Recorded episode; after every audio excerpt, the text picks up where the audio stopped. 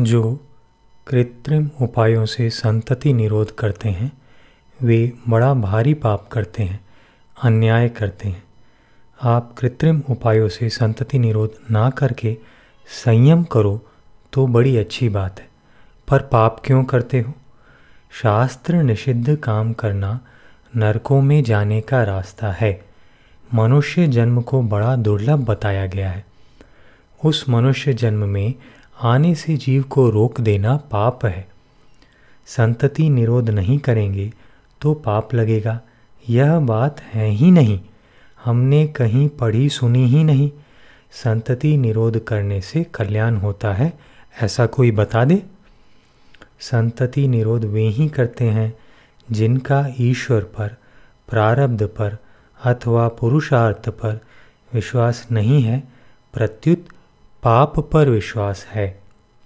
कोई हृदय से पैसों का त्याग कर दे तो उसको किसी चीज़ की कमी नहीं रहेगी। धनियों को जो चीज़ नहीं मिलती वह चीज़ भी मिल जाएगी। फिर पैसों के लिए पाप अन्याय क्यों करते हो? अधिक पैसे इकट्ठे करके करोगे क्या? स्वार्थी आदमी के द्वारा दुनिया का हित नहीं होता, उसके द्वारा तो अहित ही अहित होता है। निस्वार्थ भाव से मात्र दुनिया का हित करने वाले दो ही हैं, भगवान और उनके भक्त। स्वार्थ से ना अपना हित होता है, ना दूसरों का हित होता है और ना भगवान की सेवा होती है। अतः अपने स्वार्थ भाव का त्याग करें और सच्चे हृदय से भगवान में लग जाएं। हर समय भगवान को याद रखें। इसके लिए बार बार भगवान से प्रार्थना करें कि हे मेरे नाथ, मैं आपको भूलूं नहीं। भगवान को याद करके उनका नाम लेकर हरेक काम करें। प्रत्येक कार्य के आरंभ में भगवान को याद करने का स्वभाव बना लें, जिससे अंतकाल में भी भगवान की याद बनी रहे। दुख भोगने के लिए 84 लाख योनियां हैं, सुख भोगने के लिए स्वर्ग आदि लोकों की योनियां हैं और कल्याण करने के लिए मनुष्य योनि है। गृहस्थ आश्रम भी भोगों को भोगने के लिए नहीं है, प्रत्युत भोगों की परीक्षा करके विरक्त होने के लिए है। जब भोगों की परीक्षा हो जाए, भोगों का तत्व समझ में आ जाए, भोगों से वैराग्य हो जाए, उसी क्षण परमात्म प्राप्ति में लग जाना चाहिए। भगवान भाव को देखते हैं, जाति आचरण आदि को नहीं।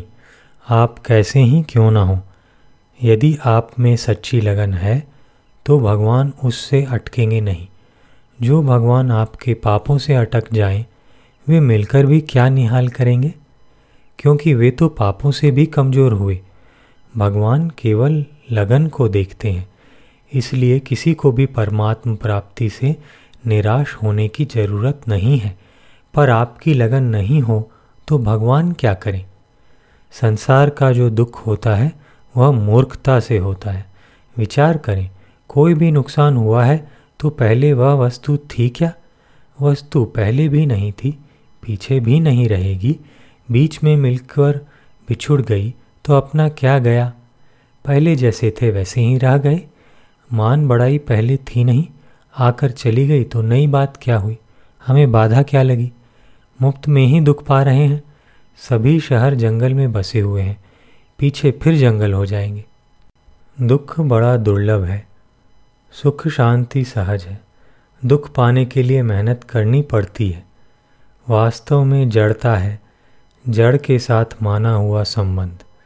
यह संबंध ही बाधक है, धन बाधक नहीं है। मेरा धन बाधक है, इसलिए किसी से संबंध मत जोड़ो, किसी को अपना मत मानो। भगवान के मुनीम बन जाओ। मुनीम सब काम करता है पर मानता है सेठ का। दुकान सेठ की है, नफ़ा हो तो सेठ का, नुकसान हो तो सेठ का। ऐसे ही सब कुछ भगवान का मान लो अथवा संसार का मान लो, पर अपना मत मानो। जो ना आत्मा को मानते हैं ना परमात्मा को, उनके लिए राग द्वेष को मिटाना कठिन है। उनका भला हो सकता है पर वह सीमित ही होगा। आत्मा को मानने वाले का भी सीमित भला होगा। असीम भला तो परमात्मा को मानने वाले का ही होगा। श्रोता, मन स्थिर कैसे करें?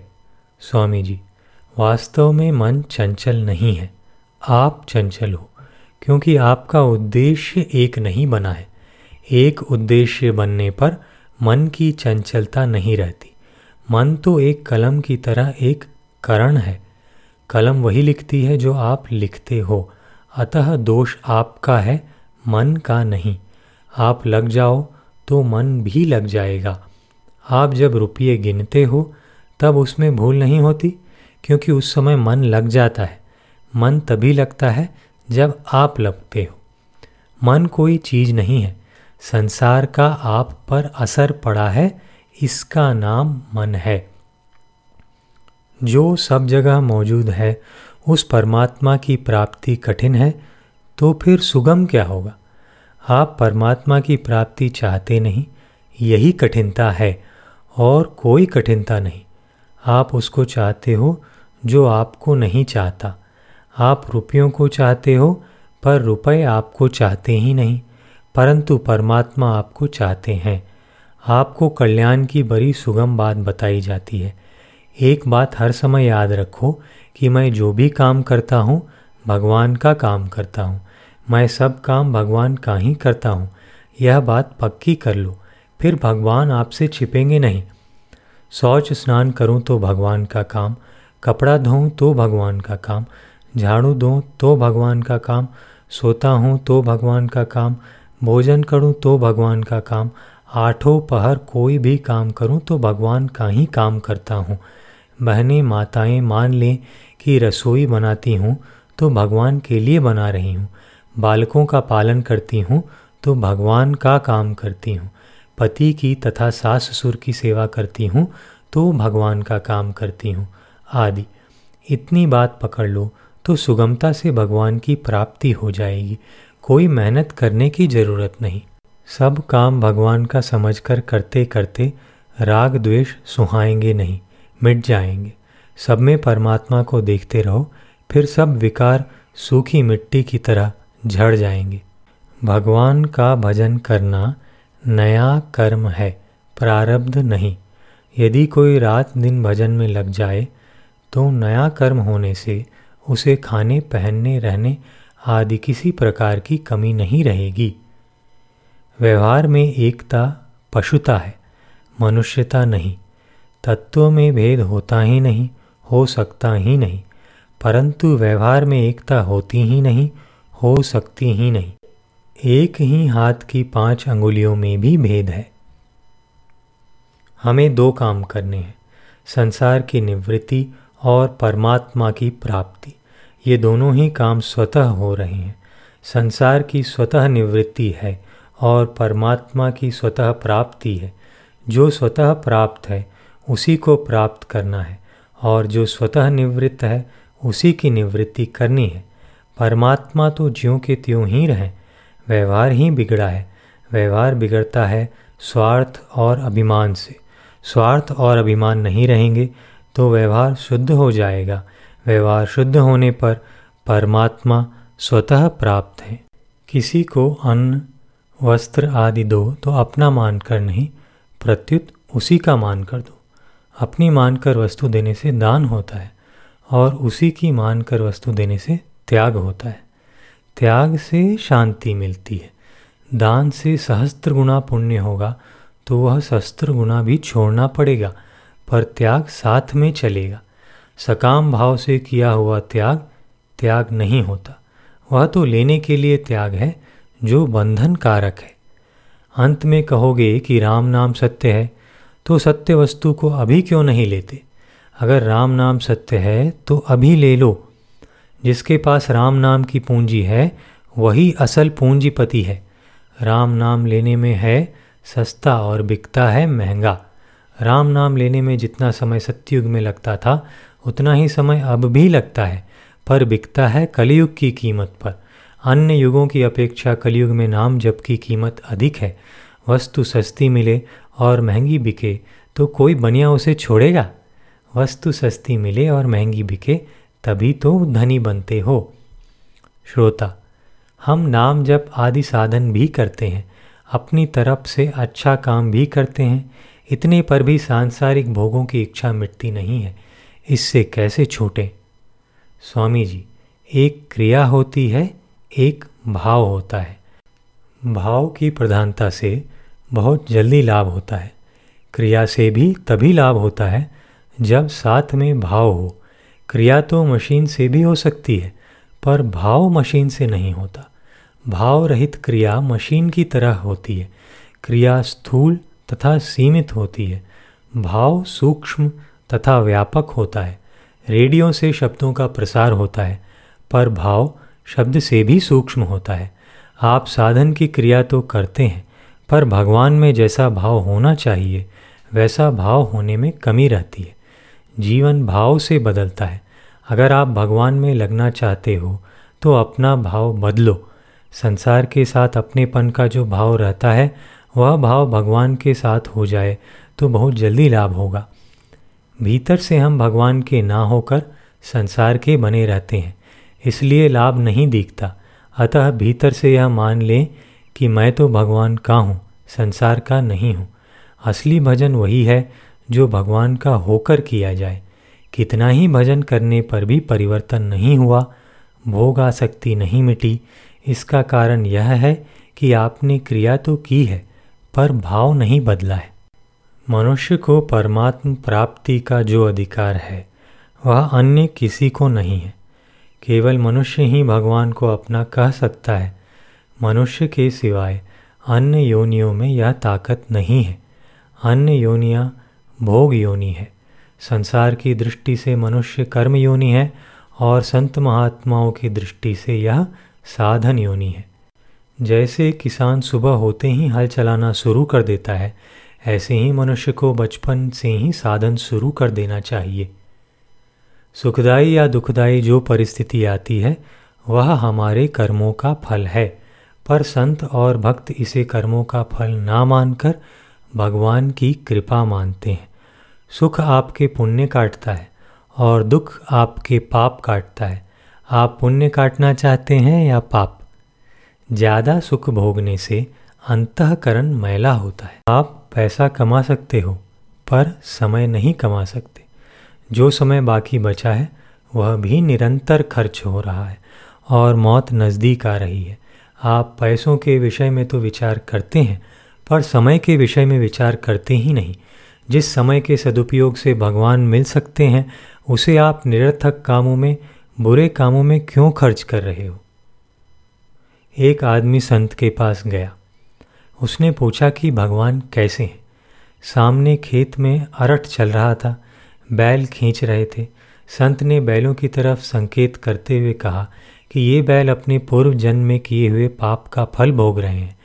अपने पाप नष्ट करने के लिए भगवान ने इनको बैल की योनि दी, पर साथ में शक्ति भी इनको भगवान ने ही दी है। भगवान की दी हुई ताकत से ही ये अपने पापों को नष्ट कर रहे हैं। यह भगवान की कितनी दया है। ऐसे भगवान को छोड़कर कहीं जाने की जरूरत नहीं। मनुष्य जीवन के समय के समान कीमती कोई समय नहीं है। समय देकर मनुष्य परमात्म प्राप्ति कर सकता है, तत्व ज्ञान प्राप्त कर सकता है, परम प्रेम प्राप्त कर सकता है। समय व्यर्थ चला जाए इसके समान कोई हानि नहीं है। यदि दुकानदार सुबह ही 10,000 रुपये कमा ले तो वह दिन भर दुकान बंद नहीं करता, पर आप सुबह थोड़ी देर नाम जप पूजा पाठ कर लेते हो, फिर दिन भर निकम्मे बैठे रहते हो कि बस हमने नित्य कर्म कर लिया।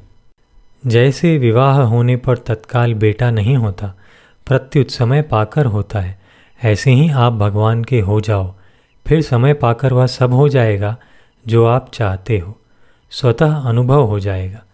विवाह होने पर स्त्री पति के साथ जाती है तो क्या माँ से कहती है कि मुझे थोड़ा सा आटा दे दो, भूख लगेगी तो खाऊंगी क्या?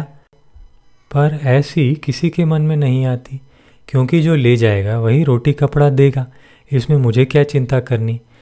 जबकि ले जाने वाला तलाक भी दे सकता है, साधु भी हो सकता है, मर भी सकता है, इसमें सब तरह की जोखिम है।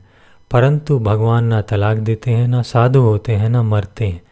ऐसा वर संसार में आपको कहीं मिलेगा नहीं। मैंने कई वर्ष पहले सभा में कहा था कि यदि 6-7 वर्ष मेरा शरीर और रह गया तो भगवत प्राप्ति और सुगम बता दूंगा। आज वही बात बता रहा हूँ। आप में केवल भगवत प्राप्ति की लालसा हो जाए, वह लालसा ऐसी हो जिसकी कभी विस्मृति ना हो। तात्पर्य है कि मुझे भगवान की प्राप्ति हो जाए, तत्व ज्ञान हो जाए, उनके चरणों में मेरा प्रेम हो जाए, इसको केवल याद रखना है, भूलना नहीं है। हम सब भगवान रूपी कल्प वृक्ष की छाया में बैठे हैं, इसलिए हमारी लालसा अवश्य पूरी होगी, क्योंकि इसी के लिए मनुष्य जन्म मिला है। अगर आपकी सच्ची लगन होगी तो 2-4 दिन में काम सिद्ध हो जाएगा। कितनी सुगम बात है।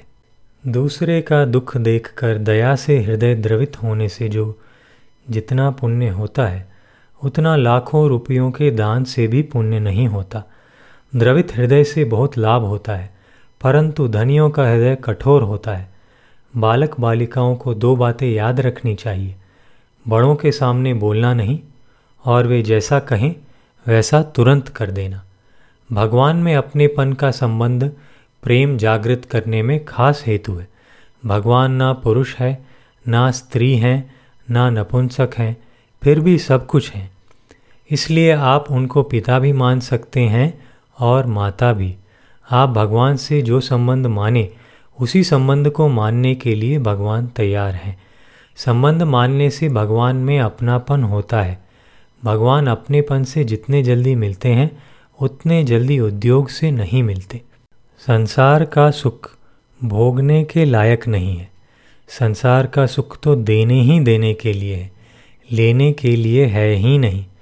जहाँ सुख भोगना शुरू किया कि पतन शुरू हो गया।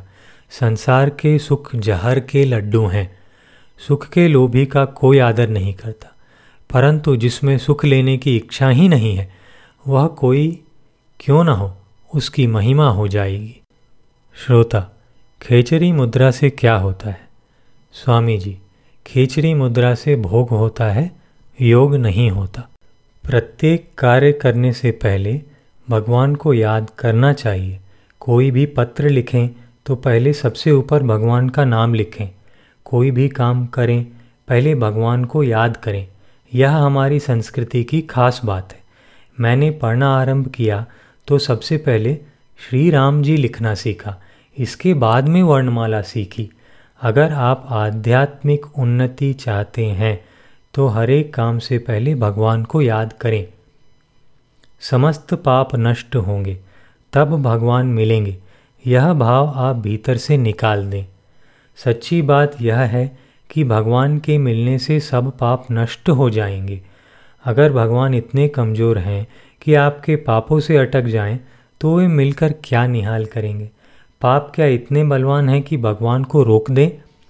भगवान को याद करने मात्र से पाप भस्म हो जाते हैं। वे पाप क्या भगवान को अटका सकते हैं? जैसे आपने पैसों को मुख्य मान रखा है कि बिना पैसों के कुछ नहीं होता, इससे भी ज़्यादा आप भगवान को मुख्य मान लें कि बिना भगवान के कुछ नहीं होता। आपका काम है भगवान की चाहना बढ़ाना। चाहना ना बढ़ा सको तो भगवान से मांगो। आप में जो कमजोरी है वह भगवान दूर करेंगे। जैसे ज़्यादा मैले कपड़ों को धोने में धोबी को ज़्यादा आनंद आता है, ऐसे ही ज़्यादा पापी व्यक्ति को निर्मल करने में भगवान को ज़्यादा आनंद आता है। इसलिए आप पापों से डरो मत और भगवान का भजन शुरू कर दो।